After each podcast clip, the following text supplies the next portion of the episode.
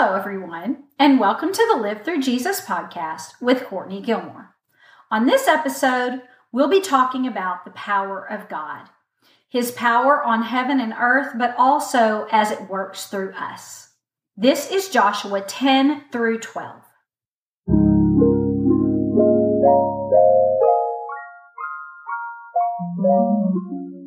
Quickly before we get started, if you're new to Live Through Jesus, make sure you go to livethrujesus.com and sign up to receive your free five week Bible study over Abraham. There you'll also find blog posts that coincide with the teachings on this podcast and social media links, which is another way to keep in touch throughout the week. Okay, let's get started.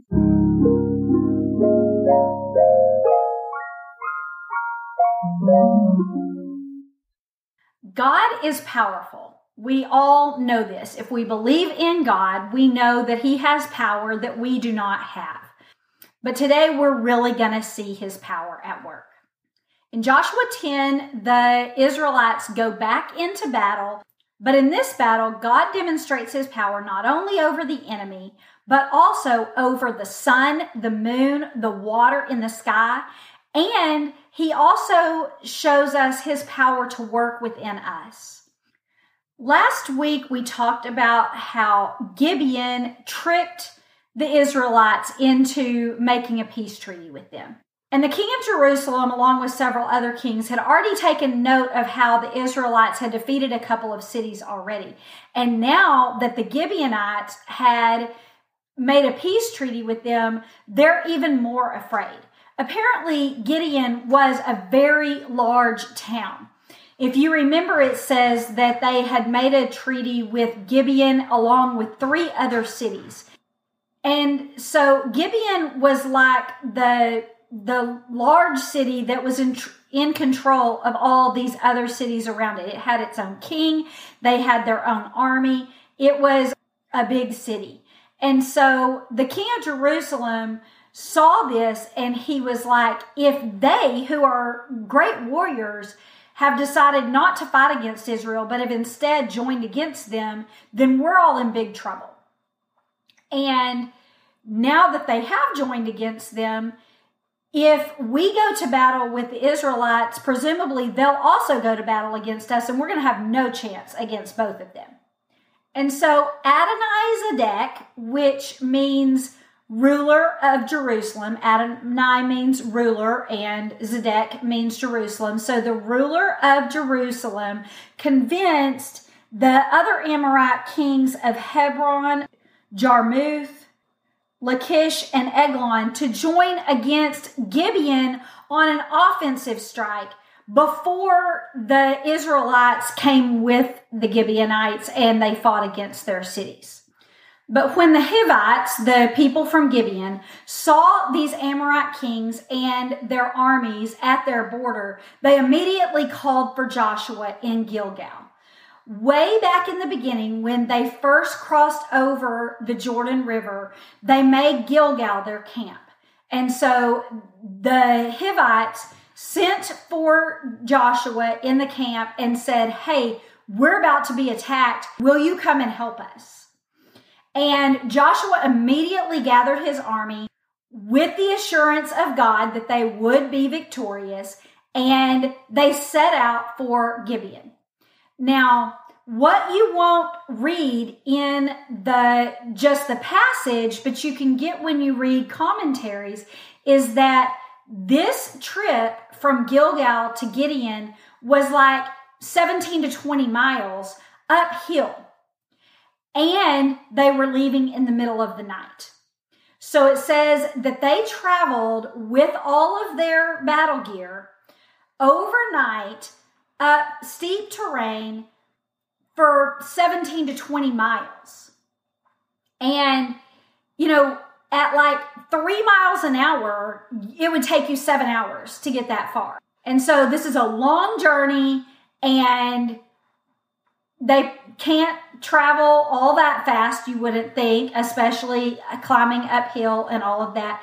And then when they got there, when they got to the place, it's not like they got to stop and rest. They immediately had to go into battle. And they fought all day long. And you would think that's hard enough, traveling all night, hiking such a difficult path, and then having to fight all day. But this wasn't even an ordinary day because Joshua asked God to make the sun stand still so the day would last longer so they could finish the fight. and so these soldiers are traveling all night, going on no sleep, exhausted when they get there, and then they have to fight until the sun goes down, which is much longer than it normally would be. And in addition to that, when they get there, they surprise the Amorites. The Amorites are not expecting the Israelites to come. They're hoping to defeat Gibeon before the Israelites ever get word or get there and can do anything about it. And so when they see the Israelites, they're like, great, now we're fighting both of them, which is what we did not want to happen. And so they scatter. And they say this made the battlefield like 30 miles. And so they were going in all directions along a 30 mile area. So as if they hadn't traveled far enough, now they're chasing these people all around this area, fighting them. And as the enemy is descending, and it looks like they're about to get away, God steps in in a miraculous way and sends hailstones to pelt these people to death. And so they're not going to get away. God is literally fighting for them, not just enabling them to fight this time, but He is literally fighting for them because otherwise their enemies might have gotten away. And so God sends hail to kill more people than they kill by their swords. And then the people that don't die are injured and they're easily slowed down, and the Israelites are able to catch up with them and kill them. So, as I said in the beginning, God has the power of the sun and the moon because he made them stand still. And he has the power of the water in the sky, hail, coming down to kill the people. He's already given us that much of a glimpse into his power in just this one day, in this one battle. Listen to what it says in Job 5, 9, and 10. It just shows all of the power that God has over the earth. He removes the mountains, and they don't know when he overturned them in his anger. He shakes the earth out of its place, and its pillars tremble. He commands the sun, and it doesn't rise. He seals off the stars. He alone spreads out the heavens and treads on the waves of the sea. He made the bear, Orion, and Pleiades and the chambers of the south. He does great things past finding out. Yes, wonders without numbers. He does great things that we can't even understand.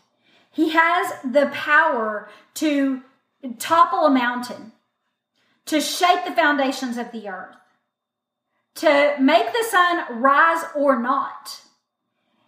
And then it says he spreads out the heavens. That means the sky. He paints the sky above every single day. And then not only does he control the waters from the sky, but he controls the waters of the sea. And then he put all of the stars in the sky and it's naming all of these constellations. God is powerful. And we get to just see a little glimpse of it right here. God's doing this all the time, but we say it's Mother Nature or whatever.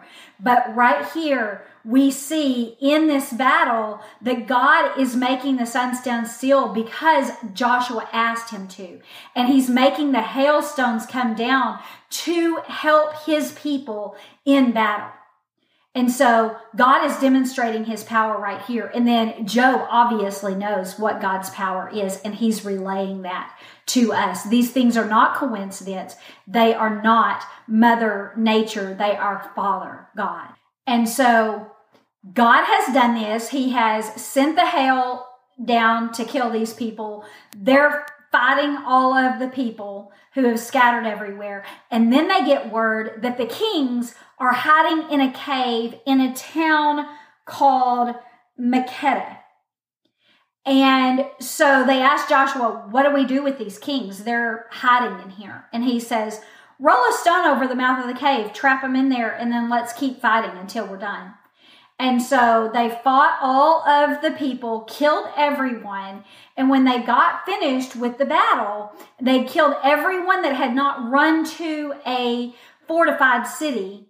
Then they addressed the king. So some of the people did run to some cities and took shelter there, but the Israelites are going to get to those soon enough. And so they don't mess with them. So they kill everyone that have come out for battle and not fled somewhere else for shelter. And now they go and they open the, the entrance to the cave and they take these kings out. And when they get the kings out, Joshua says to the chiefs of the Israelite soldiers, Go and put your foot on their necks. We're going to demonstrate to them that they have no power over us or our God, and you will take victory. You'll take victory over them, and you'll take victory in your mind, being encouraged what God can do. And so they did this, and then they took the kings, killed them, hung them on a tree like we've heard them do before as a display for everyone else until evening. And then they took their bodies down, threw them back inside the cave, and rolled the stone back in front of the mouth of the cave.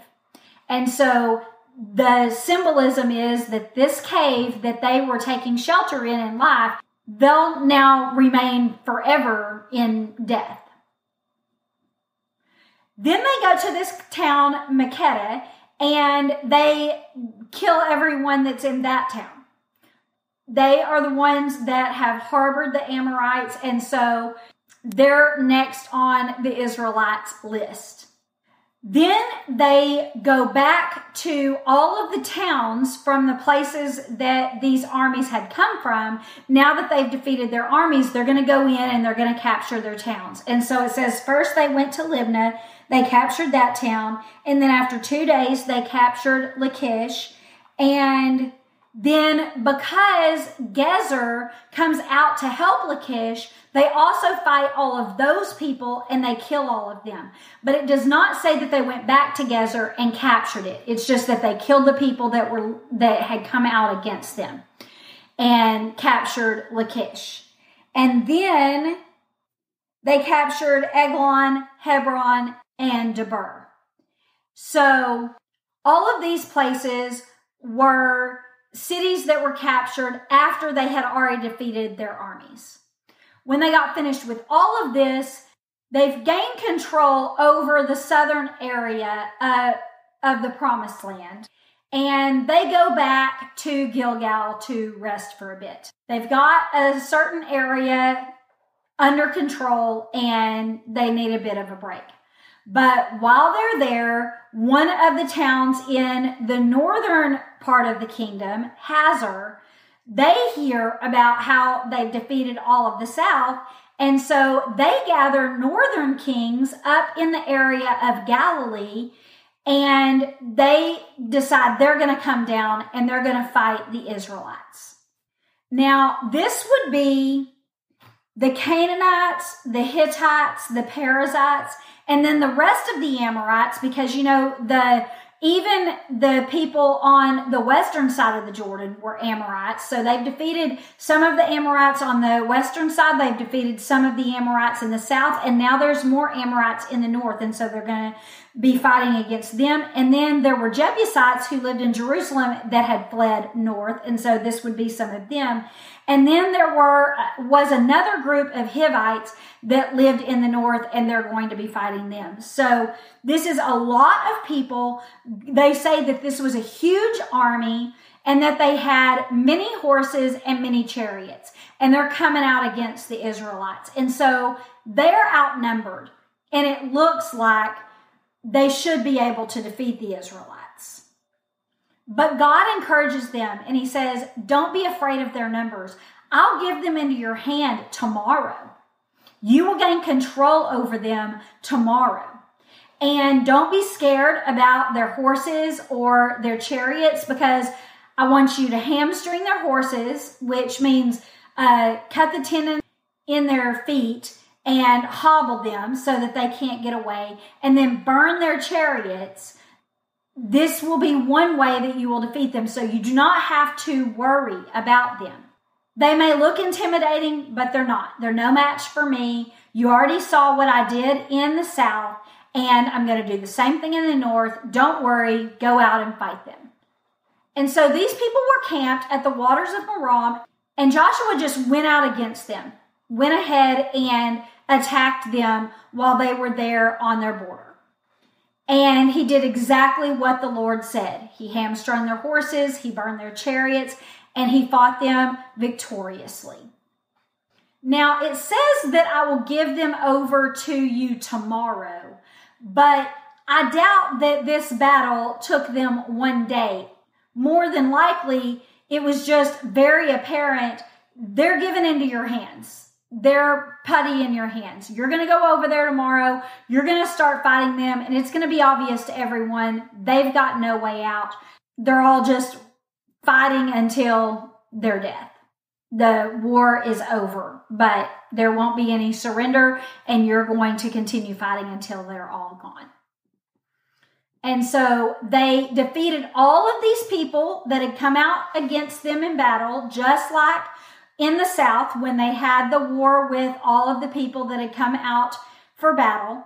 And then they did the same thing. They went back over their cities and they began conquering all their cities. Now they started with Hazor, and when they got to them, because they were the leader of all of the rest of the people that had come out against them, they treated them much more harshly than anyone else. And so they killed all of the people living there, all uh, killed their king, and then burned their city. This is the only city that they have burned other than the first two when they very first went into the land. And so he's making an example of them. They're completely done for, totally demolished. And then they just went back through all the cities, conquered all of them, plundered their cities, took their possessions and their animals. And so this has covered three chapters where we went through just a sweeping campaign of battles. And so it looks like, you know, they just went from one to the next. It all was quick. But we actually think this took about seven years from the time they entered into the promised land until they had kind of subdued the area. They haven't killed everyone in the north or the south. And there's a couple of cities that they haven't taken control of. But the majority of the land they control now, and they've killed most of the people. And that's where we'll pick up in chapter 13 next week. We'll talk a little bit more about the area that they have and the area that they don't. But for purposes today, we finished the big campaigns and we think it took about seven years because when Caleb gets his inheritance, he recites how when he first went into the land to spy it out, he was 40 years old. And then earlier in Deuteronomy, it told us that it was 38 years from the time that they had spied the land out until everyone had died and they went over into the land. And so that would make Caleb 78 years old when they went into the land to begin conquering it. And by the time that Caleb gets his inheritance, it says he's 85. So they've been in the land from the time he was 78 until the time he was 85, and that's seven years. So that's how we've come up with that number. Seven years of fighting the big fight. And then, as we'll see next week, Joshua is going to begin giving the land to each tribe, and then they'll be responsible for fighting the people that are still living within their land. But they've done their major campaigns, and this has been about seven years. And through this time, only Gibeon has made a treaty with them. Everyone else they have killed that they've encountered in war. They've even killed the giants that their fathers saw when they went into the land that made them so afraid to go in and take possession of it as God had told them to. Not every single giant living in the land is complete is dead, but the majority of them are, and the ones that their fathers saw in the area that they saw are all dead. So now that we know the full story of their battles, I want us to go back and look specifically at a couple of verses and discuss them in more detail. And so this is Joshua 11, 19, and 20. And it says, There was not a city that made peace with the children of Israel except the Hivites, the inhabitants of Gibeon.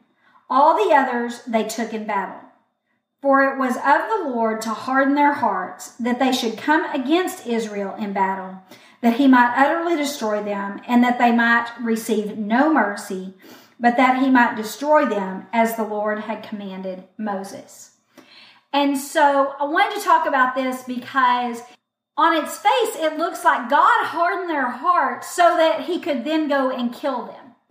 And that's not the case. We know that their hearts were hard against God and the Israelites well before they ever even got into the land. God told Abraham, I'm giving your descendants this land, but not right now, because the iniquity of the Amorites is not yet complete. And so that means their evil has not reached its full peak.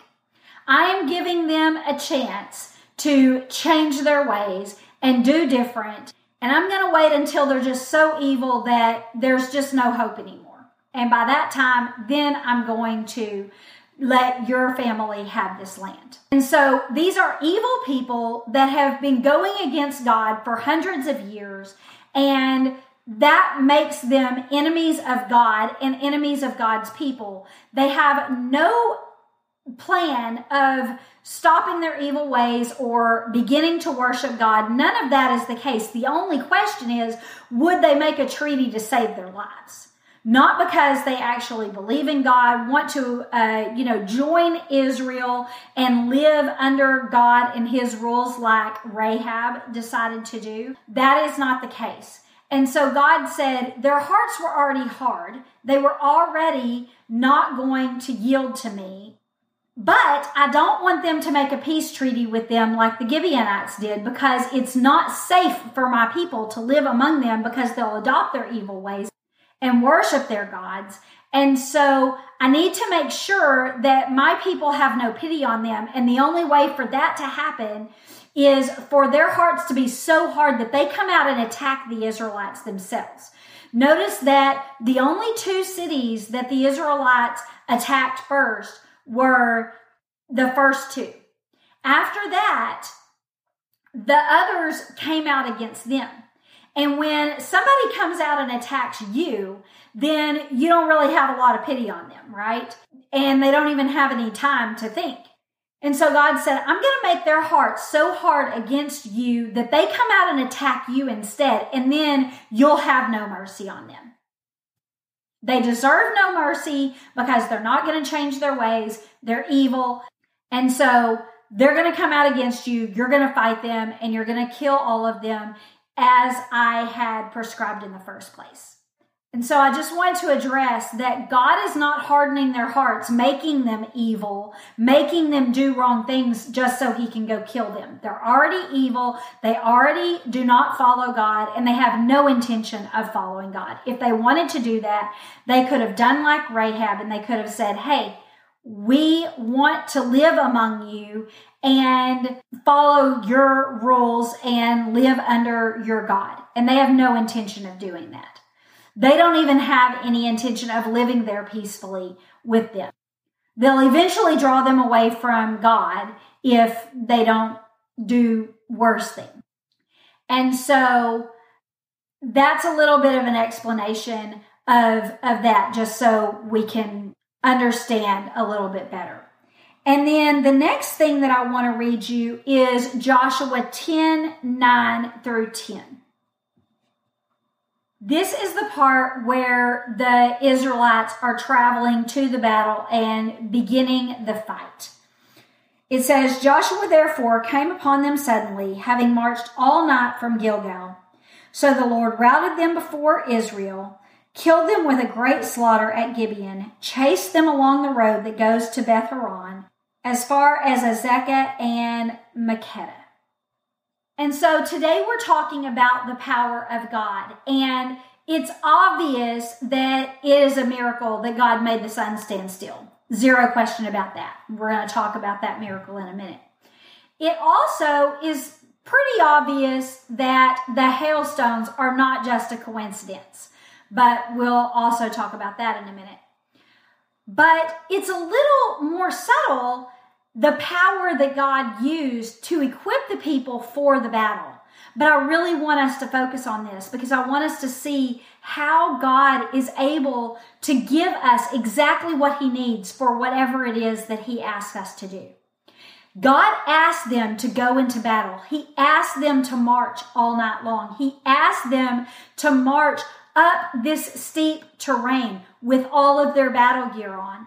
And that he asked them to get no sleep in doing it and then to fight this battle for a longer than normal day. God required all of that from these soldiers.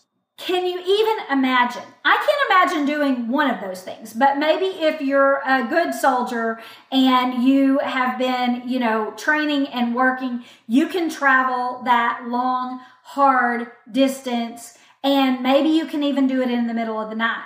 But don't you think that if most soldiers are doing that in the middle of the night, it is because they don't want to be seen. And so they're traveling overnight. But then when they get to the place, they're going to sleep, right? Before they just fight their battle.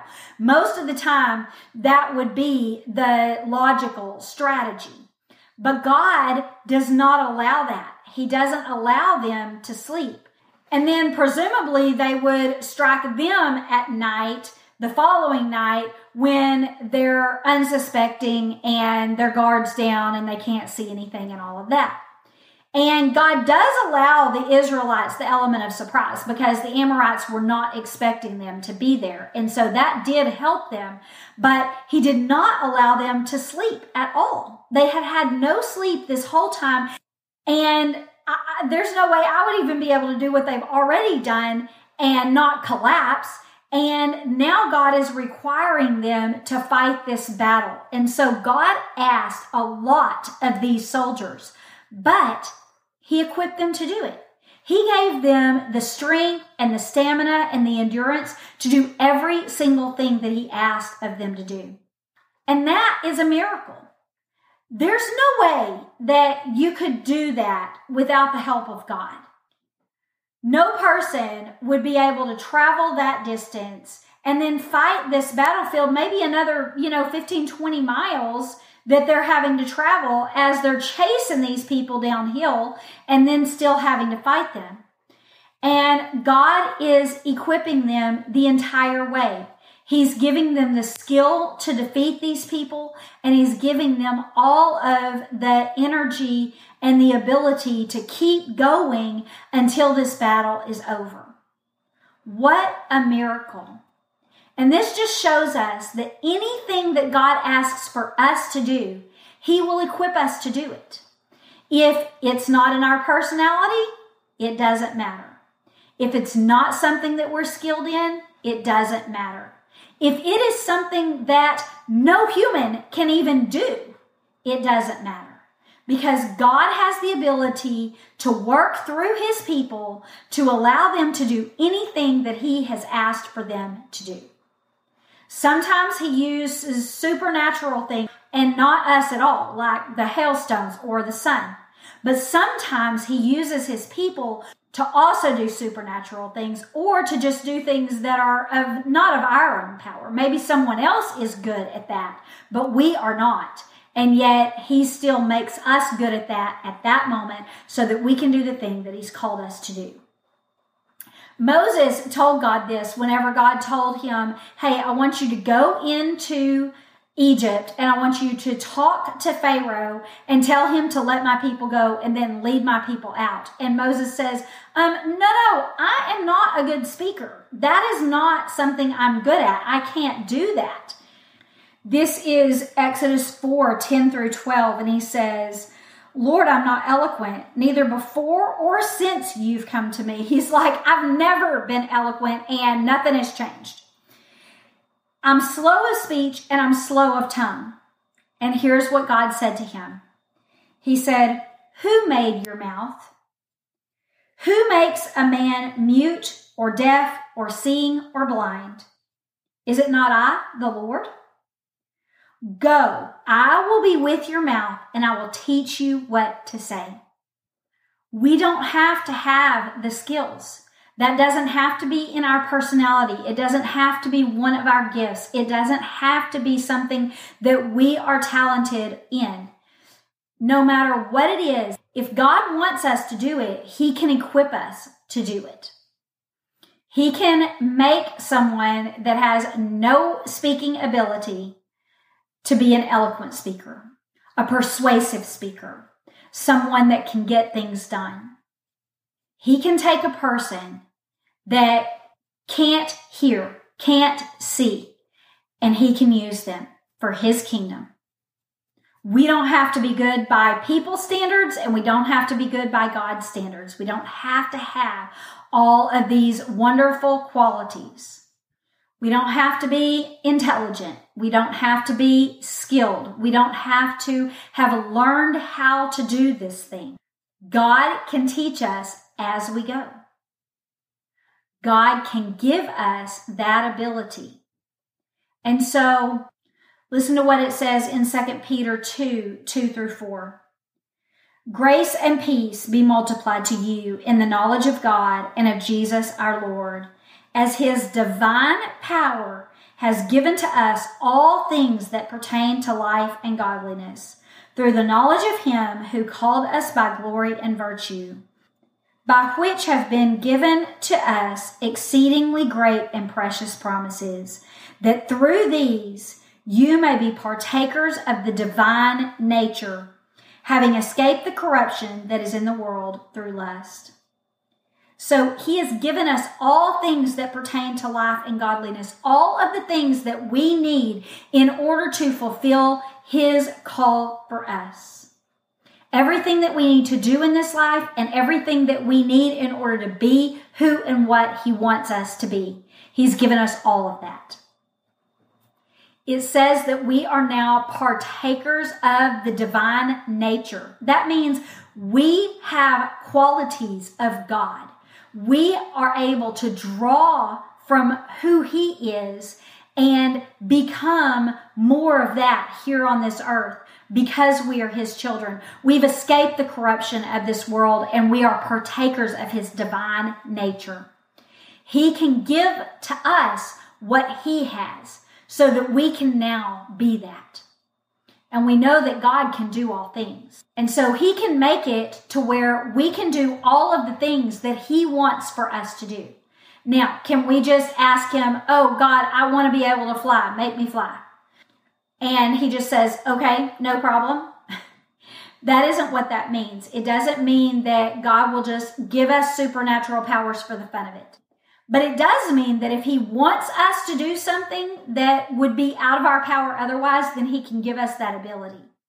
It also means that if he calls us to do something that we normally would not be able to do, that he, we are able through his spirit to do those things. His Holy Spirit enables us. John 14, 12 says, Most assuredly I say to you, this is Jesus speaking, he who believes in me, the works that I do, he will do also, and greater works than these he will do, because I go to my Father. And then down in verse 16, he said, I will pray to the Father, and the Father will give you another helper, and he will abide with you forever. He is the Spirit of truth, whom the world can't receive because they don't see him or know him, but you know him, for he dwells with you and will be with you. I will not leave you as orphans. So after Jesus died, he sent the Holy Spirit to live with us. So we have God with us every moment. And He can enable us to do anything that He wants for us to do. This says that we will do greater things than even Jesus did. And it's not because we're actually doing greater miracles than him, but because he's going to heaven and we're still here, we're going to continue to do all of these things and the number is going to exceed the number of things that he did because this is being done through millions of people over thousands of years. And so the Holy Spirit enables us because the Holy Spirit is the Spirit of the Lord and it dwells with us and he can enable us to do anything that he wants for us to do. And so if you feel like God's calling you to do something today and yet you feel totally inadequate, completely incapable of doing this thing, then know that if it's truly God asking you to do this, He's going to equip you. He's going to give you whatever character trait, whatever skill, whatever ability that you need to fulfill whatever it is that He's asked of you, either momentarily or forever. Whatever it is that is His will for you, He will equip you for. So, what an encouragement to see this done through these people that day shows us God's power as He works through us. And then to look at the power He had over the sun, the moon, and the hailstones. In Joshua 10 11 through 14, is when he talks about how he cast down large hailstones from heaven. And there were more who died from the hailstones than the children of Israel killed with their sword. And then it talks about the sun standing still. It says in verse 12, Joshua spoke to the Lord in that day when the Lord delivered up the Amorites before the children of Israel. And he said in the sight of Israel, Sun, stand still over Gibeon, and moon in the valley of Ajalon. So the sun stood still and the moon stopped, till the people had revenge on their enemies. Is this not written in the book of Joshua? So the sun stood still in the midst of heaven and did not hasten to go down for about a whole day. How miraculous this is. And then the other thing I want you to notice out of this passage is how Joshua asked for this in the presence of all Israel, it says.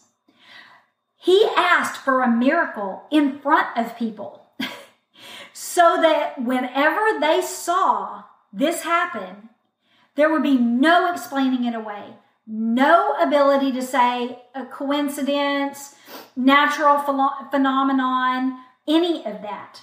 There would be no way to say these things because he had asked for it in front of the people. And so when they saw that the sun did not go down, they knew it was God. They had zero question. As if you would even really be able to explain something like that away anyway. But again, Mother Nature, these things happen over the course of history where we have some freak thing happen. And so they knew that that wasn't the case.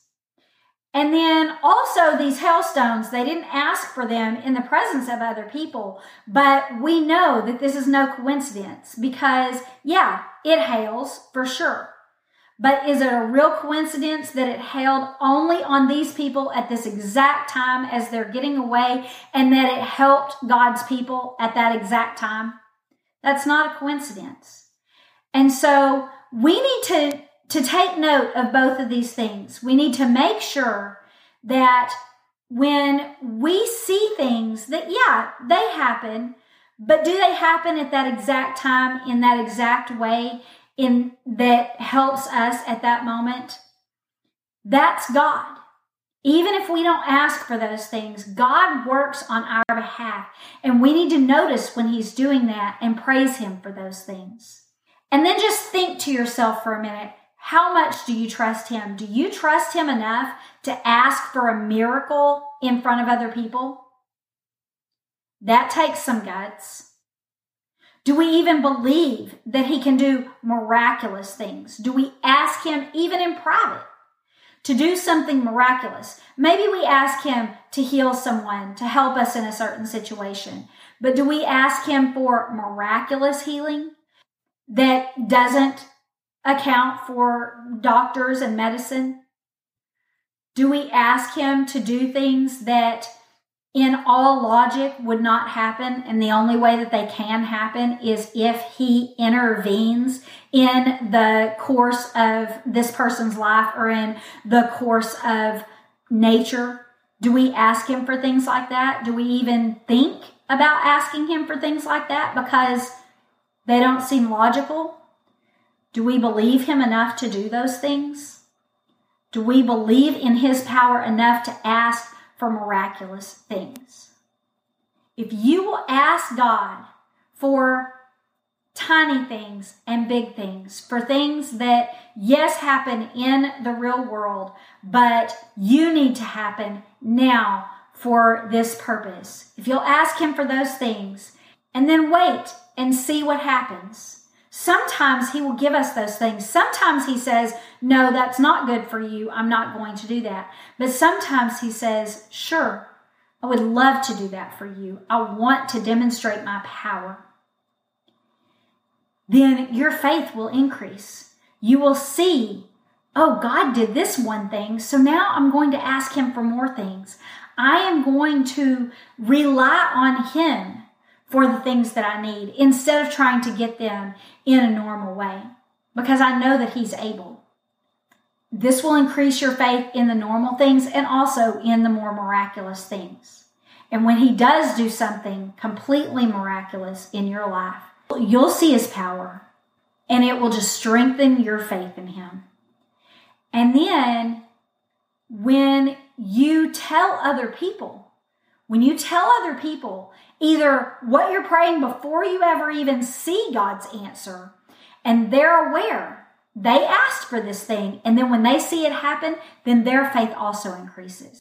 And also, when you tell people even afterwards, if they know you and they believe what you're saying, then they will believe in the God that did it for you. In Daniel 4 2, Daniel says this. He says, I thought it would be good to declare the signs and wonders that the Most High God has worked for me. I thought it would help you to see what God has done for me. I'm going to tell you all of the things that God's done for me. And if you believe those things, then you'll believe in Him. Then you will be encouraged and you'll be able to see His power too. Yes, God works for us even when we don't ask Him. But when we ask Him and then we receive, we know it comes from Him. And so we have to ask, believing that He can do all of the things that make no sense otherwise. So I'm going to leave you with these last two verses. Ephesians 3:20 says, "To him who is able to do exceedingly abundantly above all that we could ask or even think according to the power that works in us. This verse tells us that he can do even more than you could ask for. He can do more than you could even think to ask for. And so we need to trust in that power. See all that he can do and believe in it. James 1 5 through 8 says, If any of you lacks wisdom, let him ask God, who gives to all liberally and without reproach, and it'll be given to him. But let him who asks ask in faith without doubting. For he who doubts is like a wave of the sea, driven and tossed by the wind. For let not that man suppose that he would receive anything from the Lord, because he's a double minded man, unstable in all of his ways. It says, God gives liberally to those who ask and without reproach, without condemning us for not being wise, not having the qualities that we need in order to live this life in a good way. He says, ask and believe that God can give those things to you. But don't doubt. Don't sit there and think, I hope God can do this. Now, we never know what God is going to do, but we always must believe that He can.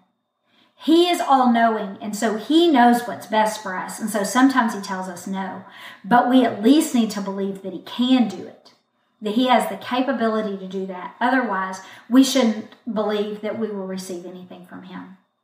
If we don't trust Him enough to believe that He can do the things that we ask, then why should He give them to us? So be encouraged today that God has power over heaven and earth. He has power over the sun and the moon and the stars and the water in the sky and in the sea. He has power over everything in this earth. He created it and he rules over it. But he also has the power to work within us. And so all we need to do is believe in that power and then notice it. Recognize when it's God. Don't explain it away by some logical, natural thing. And then tell others. Spread the word that your faith and theirs may increase. So that's all we have for today. Next week, the battles are over and the land is going to be dispersed amongst each one of the tribes of Israel. So make sure you subscribe so you don't miss that episode. Go to Live Through Jesus, read the blog post that's there for this lesson. Follow me on social media. I'll be putting out verses from this lesson there, and you can share those with others so that they can also see the power of God.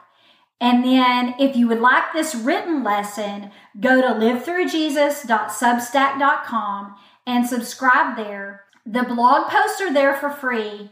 And usually the beginning of the lesson is also there for free.